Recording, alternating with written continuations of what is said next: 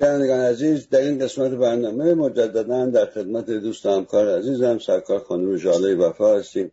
خانم وفا سلام عرض می‌کنم و مجددا سلام و تشکر می‌کنم که بازم در گفتگوی با ما شرکت می‌کنیم درود و سلام خدمت بینندگان محترم تلویزیون و همچنین شما جناب آقای عبداللهی. خانم وفا حتما بینندگان ما خاطر دارن که در دو گفتگوی پیشین در خدمت شما به تحلیل بودجه لایه بودجه پیشنهادی دولت آقای روحانی به مجلس شورای اسلامی پرداختیم در گفتگوی اول به مختصات کلی بودجه و بودجه نویسی در این نظام که چه تأثیراتی و بخشن به نظر شما آمدانه برای بله. وابسته کردن و هرچه بیشتر وابسته کردن و تخریب اقتصاد ایران بیمار کردن اقتصاد ایران به نوشته میشه و تهیه میشه پرداختیم بر گفتگوی پیشین یک سری از ارقام کلی بودجه رو برای اینکه نشون بدیم که این بودجه در رابطه با اون صفت هایی که شما بهش میدین چقدر خانایی داره صحبت کردیم. ولی در گفتگوی پیشین بیشتر راجع به ارقام کلی منابع و مصارف بودجه صحبت کردیم و قرار شد بیشتر توضیح بدیم. برای بینندگان ما روشنتر بشه که این بودجه چه می‌گوید و چه گویایی هایی داره بله چشم ادامه میدم. در شماره قبل لیست کردیم درآمدهای بودجه با ارقام اعدادی که در بودجه اومده و هزینه ها و معلوم شد که هزینه ها سر جاش اضافه هم میشه مرتب و رشد هزینه های جاریش به خصوص رشد 73 درصدی داشته نسبت به سال جاری سال 99 که توش هستیم. ولی درآمدها دو میلیون و سیصد هزار بشک نفروختن در روز و درآمدهای مالیاتی که معلوم نیست وصول بشه و اوراق مشارکتی که معلوم نیست مردم بخرن و معلوم نیست دولت اصلا بتونه به اصطلاح سررسیدهای قبلیاشو بده. پس بنابراین درآمدها حالت های تحقق ناپذیر و فرضی رو داره ولی در صورتی که هزینه ها سر جاشون که هستن هیچی رشدم کردن 73 درصد و برشون هم در طول سال هم اضافه خواهد شد. به علت اینکه یک نظام استبدادی نیاز به سرکوب داره و این سازمان های سرکوب متعددتر میشن و اونا هزینه برن و بودجه می‌خوان. حالا شاید امیدوارم این شماره به این بررسی برسیم چون محتوای بودجه رو بعد نشون میده که این تخصیص های بودجه چگونه انجام میشه و چرا جامعه روز به روز فقیرتر بشه و یه عده اقلیتی فر بهتر بله خواهش یک مسئله که شماره قبل وقت نکردیم توضیح بدیم مسئله ارز تاثیر ارز در بودجه است. ببینید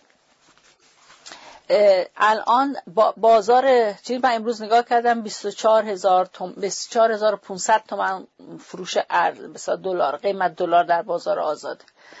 در این لایحه یه بخشی از ارز رو 4300 تومانی حساب کرد. 4300 تومان. اشتباه می‌کنم آقای عبدالله شما من تصمیم بله. 4200 تومان. بله هم چیزی بله که به نام ارز جهانگیری معروفه. ارز جهانگیری بله. بعد یه بقیهش رو دولت حساب کردن. با ارز 11500 تومن. حالا چرا این کار کردن؟ خدمتون عرض می‌کنم. بعد این کمیسیون تلفیق فعلا تازه گفته نه این 11500 تومن کمه کردتش 17000 تومن. حالا اینکه بله. آیا بعدا تصویب بکنه این مجلس یا نه امر دیگه است. اما نه حالا چرا اینجوری میشه؟ و سعی کرده کمیسیون تلفیق بگه اصلا اون ارز 4300 تومن رو به صلاح حذفش کرده. لازم نیست. دولت اگر بخواد ما با تفاوت بین ارز باز به در چون ببینید بانک مرکزی همه کار است از یعنی اونه که نرخ ارز رو تعیین می‌کنه در واقع. دست اونا. در انحصار بانک مرکزی است. اوناست که بالا و پایین می‌کنن قیمت. همچی هم دست بازار آزاد اینا خبری نیست. اما فعلا در واقع در بازار آزاد 24500 تومن قیمته. اگر بخواد در بودجه خیلی پایین تر این بگیره. فرض کنیم همه رو می‌خواد 4300 تومانی بگیره یا اون بخشی رو که 4300 تومن گرفته باید خیلی از منابع داشته باشه که بتونی این به اصطلاح کسری رو اضافه یعنی کسریش بودجهش زیاد میشه. اگه بخواد قیمت ارز رو خیلی پایین بگیره.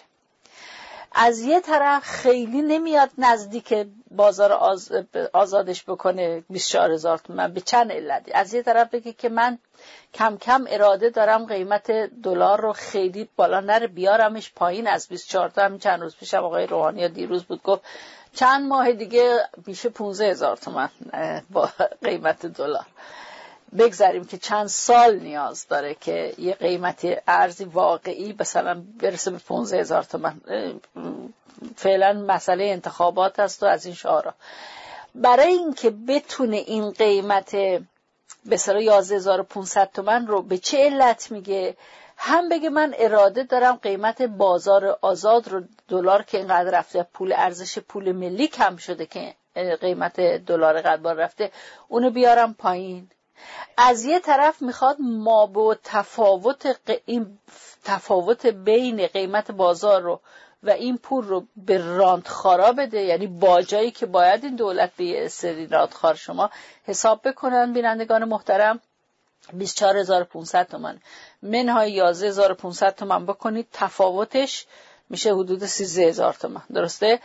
این رو ضرب در دو, نیم دو ممیز سه میلیون بشکه نفت بکنید ببینید چه حجمی از پول میشه که مالکی میشه؟ مال ساق رانت دیگه. در دست اونایی که راند خارن انجام میشه و گروه های قدرتمداری که این نظام رو میچرخونن. البته بخشش یا توجیه اصلیش این نیست که صدا از طریق غیر مستقیم کسری بودجه رو جبران بکنن یعنی دقیقا. اونم بله بله. بله بخش بخشش هم و, و از اون طریق است که ایجاد فرصت بسیار زیادی برای راندخاری انجام میدن. دقیقا. حالا آقای همتی اومد یه هشدار داد به کمیسیون تلفیق که نه این 17 هزار تومن ایجاد تورم می‌کنه.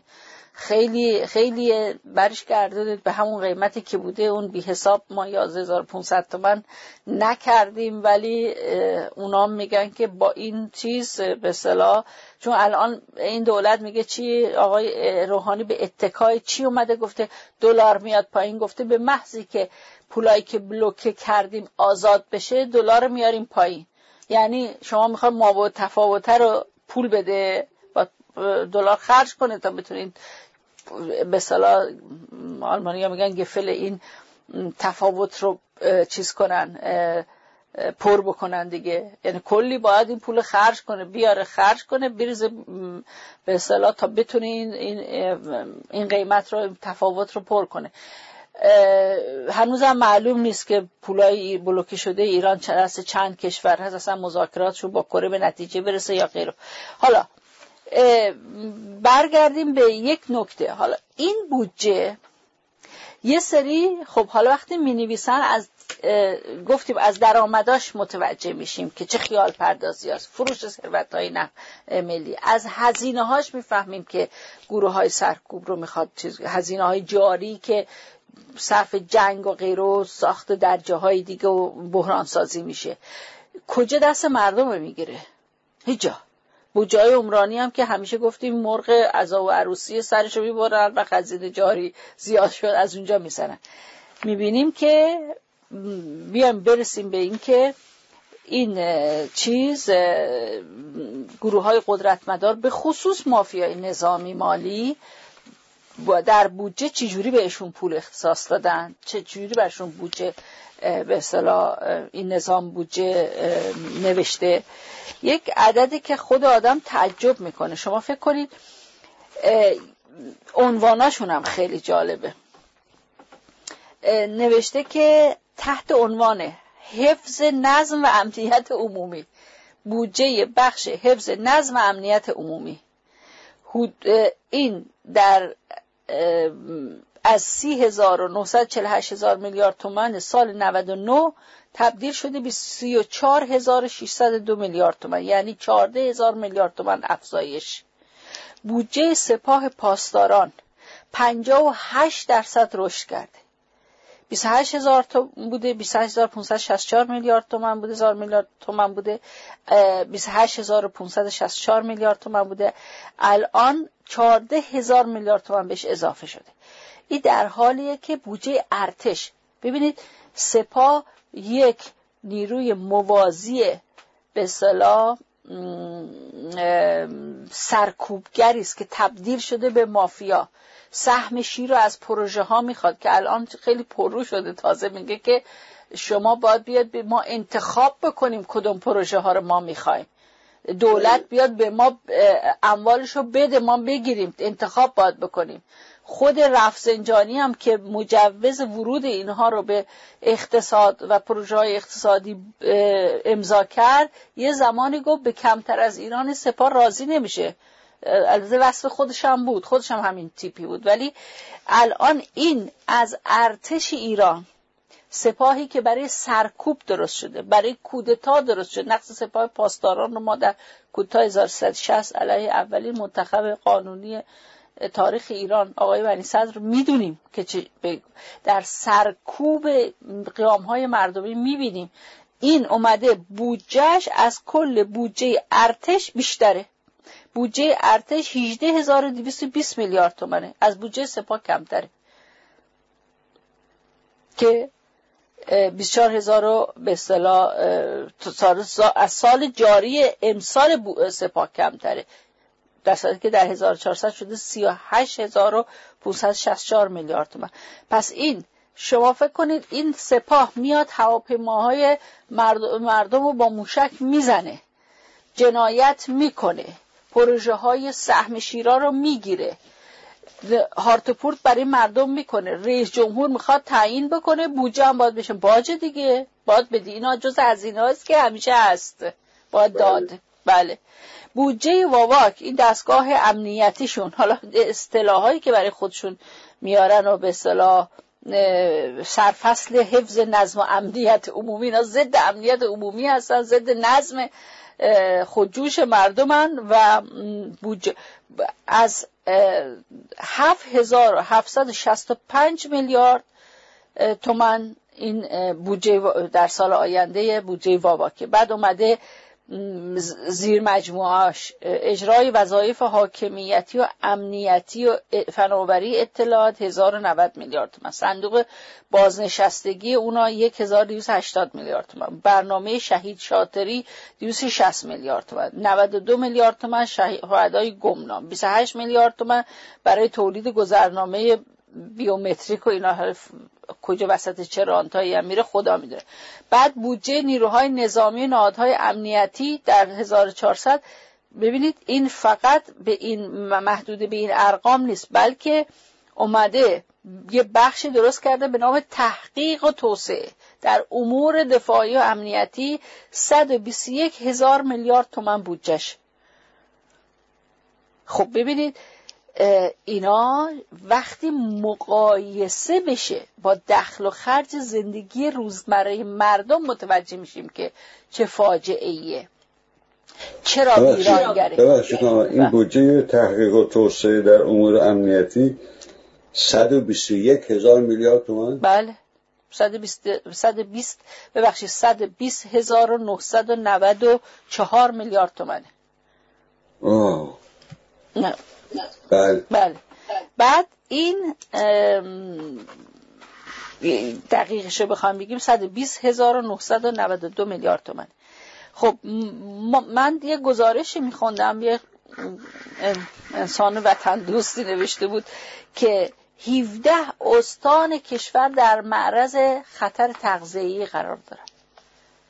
امروز من میخوندم یه گزارشی رو آقای محسن هاشمی نوشته بود که رئیس شورای شهر تهرانه ناله کرده بود از مردم بعد خراب فلان و فلان و فلان. بعد نوشته بود از یه چایی خیلی خوب میشه می‌فهمی میزان تولیدات زباله ده هزار تن بوده.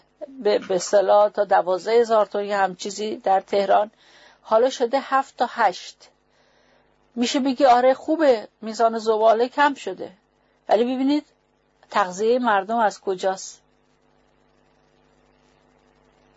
خیلی وحشتناکه.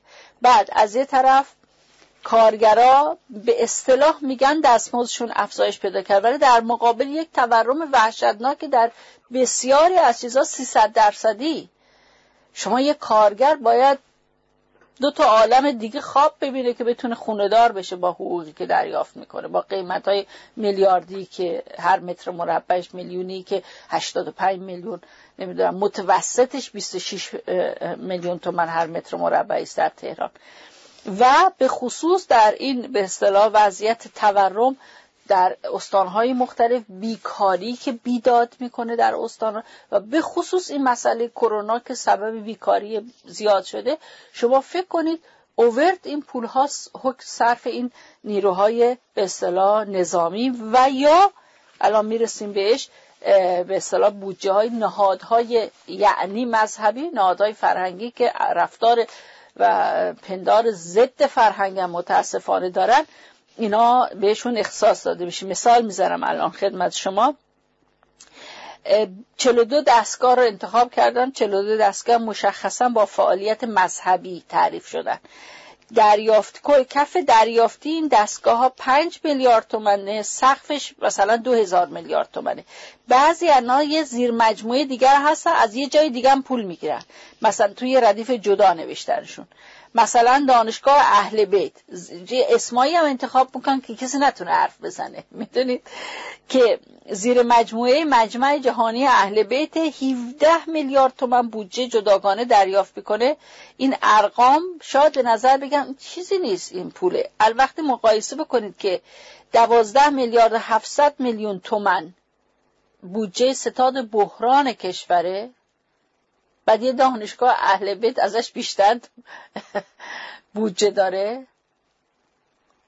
بعد ببینید چرا ایران بعد از هر سیلی بعد از هر به آتش سوزی پلاسکوی بعد از هر زلزله ای اینقدر وضع مردم خراب میشه. ستاد بحران کشور درآمد بسیار بودجه استعداد بحران کشور, حدود 12 میلیارد 13 13 میلیارد و 700 میلیون تومنه. 13 و 700 بودجه دانشگاه اهل بیت زیر مجموعه بله. یعنی 4 میلیارد کمتر از اهل دانشگاه اهل بیت. بله, بله. خب این 20 این 42 نهادی که خدمتتون عرض کردم در مجموع 7257 میلیارد و 600 میلیون تومن بودجه دریافت می‌کنه. چه گلی به سر مردم زدن. چه کردن برای من؟ به غیر از اینکه رواج خرافات دادن. به غیر از اینکه توان علمی کشور رو کم کردن. چه کردن؟ و یه نهادهایی. مثل صدا و سیما. مردم خوشبختانه بهش میگن اینا میگن صدا سیمای ملی مردم میگن میلی. 48 هزار کارمند داره. بودجه دو برابر بودجه سازمان محیط زیست ایران داره. حالا چرا اینا در مقایسه حالا من تو اینجا وقت نمی‌خوام بگیرم در چیز دادم. به اصطلاح مقایسه کردم. فرض کنیم رویترز 3100 بزرگترین خبرگزاری جهان 3100 تا کارمند داره. اینا 48 ببخشید 48 هزار کارمند داره صدا و سیما. چرا اینقدر کارمند داره؟ دفعه قبل دو دفعه قبل در مسابقه اول خدمت بینندگان محترم عرض کردم این بوروکراسی فربه میشه به خاطر بتونه نیروهای محرکه خلاق ایران رو جذب کن توی نهادهای زوری که ابتکار عملم ازشون بگیره فقط وابستهشون کنه به حقوق بگه شغل بهت دادیم که مطیعش کنه. تو سری خورش کنه اون من مردم رو نمیگم قصد نظام رو میگم. می‌خواد ملت تو سری خورد داشته باشه. وابسته مطیع. به این علت این بروکراسی هاشو هی کاربند جذب می‌کنه. برای که خونسا کنه. برای که شما بله. مردم رو جلوتون رو بگیره که بلند بشید. اعتراض کنید. حقتون رو بگید بگید حق من کو. حق من این نیست که تحصیلات عالیه کردم بیرم توی صدا سیمایی که همه میبندن تلویزیونش اصلا نمی‌خوام ببیننش. و منو وابسته بکنیم پولی که از اون چاه نفته. استخراج می‌کنی اسمش هم می‌ذاری تولید. طبیعت اونو تولید کرده شما درش میاره تو چاه میگی تولید کرد. و از اون میدی هم حراج منابع کشور ما این نسل و نسل های آینده هم من استعدادیم رشد پیدا نمی‌کنه. نیروهای محرکه گفتم این بودجه عنوان سومین نوشتم چی بود؟ این بودجه خودش یک نیرو محرکه عظیمی است که تخریب می‌کنه ویران میشه و تخریب می‌کنه بقیه نیروهای محرکه. با همین تخصیصات یه مش بی سواد مفت به پرورش میده. تو این نهادها نیروهای سرکوب یا یک دستگاه عظیم و مثلا طویل بروکراسی رو ایجاد می‌کنه که نیروهای محرکه ایران رو خونسا کنه. و اونجایی که صرف سازندگی باید بشه پول نداره هزینه کنه بود جای امرانی دانشگاه های واقعی که تربیت به اصطلاح واقعی بکنه. الان خود دانشگاه میگن یه میلیون و سیصد هزار تا جا خالیه. چرا؟ برای که جوون امروز میگه که بابا درسم بخونم. حالا اشتباه این درز فکر ولی درسم بخونم فایدهش چیه؟ هشت سال عمرم هدر میره کار نیست. یا باید برم خارج یا اگه بخوام تو وطن ببونم و تو وطنم پیش اقوام و قوم و مادر و پدرم باید بیکار بشم سربار اینا. امید رو ازش می‌گیرن این اصلا این نظام به این علت میگم تعمد. تو این بودجه سطر به سطرش به صلاح بند به بندش. تعمدی خوابیده در اینکه بتونن این نیروهای معرکه ایران رو خونسا کنن از بین ببرن اقتصاد ایران رو بیمار کنن. دچار بیماری های ساختاریه که حالا حالا حلشه و بعد برای دولت های بعدی می‌خواد تو این نظام باشه که انشالله نه حتی اگر نظام هم عوض بشه یک دولت حقوندی بخواد بیاد در یک نظام آزادی اونم با مجموعه و تلمباری و آبنباری از مشکلات و بدهی ها و ورشکستگی ها روبرو بشه. بله. یه چیز جالب خدمتون ارز کنم آقای عبداللهی و بینندگان محترم. این لایحه رو که وقتی می‌خونین بالاش یه دونه نقل قول کرده از حضرت امام علی علیه السلام. نوشته که بر... من یه جا نوشته بودمش درست حالا من نقل مضمون می‌کنم که برنامه ریزی درست مال کم رو افزون می‌کنه مال زیاد به صلاح و برنامه ریزی غلط مال زیاد رو اندک می‌کنه. این بوجه درست آینه این حرفه که برنامه ریزی غلط مال فراوان رو اندک می‌کنه. هرج هرز حراج و ثروت ها بالا آوردن قرض خراب کردن نیروهای محرکه. اینا اون استعداد این نظامه. این نظام اینا این رو میپروره. بله. مسائلی داری در خدمتون هستم. بفرمایید. خیلی ممنون لابد وقت تموم شد وقت ما تقریبا تموم شد یکی دو دقیقه بیشتر وقت نداریم. ولی به حال باید این انتظار رو داشته باشیم که بدون تردید این لایحه بهتر از این از تو مجلس در نمیاد. که اگه بدتر نشه بهتر. بله، اگر بدتر نشه بهتر هم نخواهد شد. بله بله. و با توجه به تو اونجا بازی قدرت ها اونجا بله. گرگم و گله می‌برم. هر کس می‌خواد برای خودش تخصیص بودجه همه مسئله مسئله قدرته و باید این انتظار رو داشته باشیم. ما ایرانی ها هم میهنان ما به ویژه در داخل ایران. که بنا به تجربه چند سال گذشته بدون تردید و بنا به تحلیلی که شما کردین بدون تردید بسیاری از ارقام درآمدی این بودجه منابع بودجه متحقق نخواهد شد. بدون تردید هزینه ها افزایش پیدا خواهد رو به افزایش خواهد بود. بدون تردید 2300 میلیون بشکه در روز نفت صادر کردن تخیلی است خیال پردازانه است آگاهانه خیال پردازانه است و بدون تردید قرضه دولت از بانک مرکزی و چاپ پول جدید و تولید پول جدید افزایش پایه پولی و در نتیجه تورم هرچه بیشتر کوچکترین تردیدی درش نبود داشت. بنابراین انتظار هرچه بدتر شدن وضعیت از این نظر درست. و بدون تردید بدترین تخصیص ها انجام خواهد شد در این بودجه.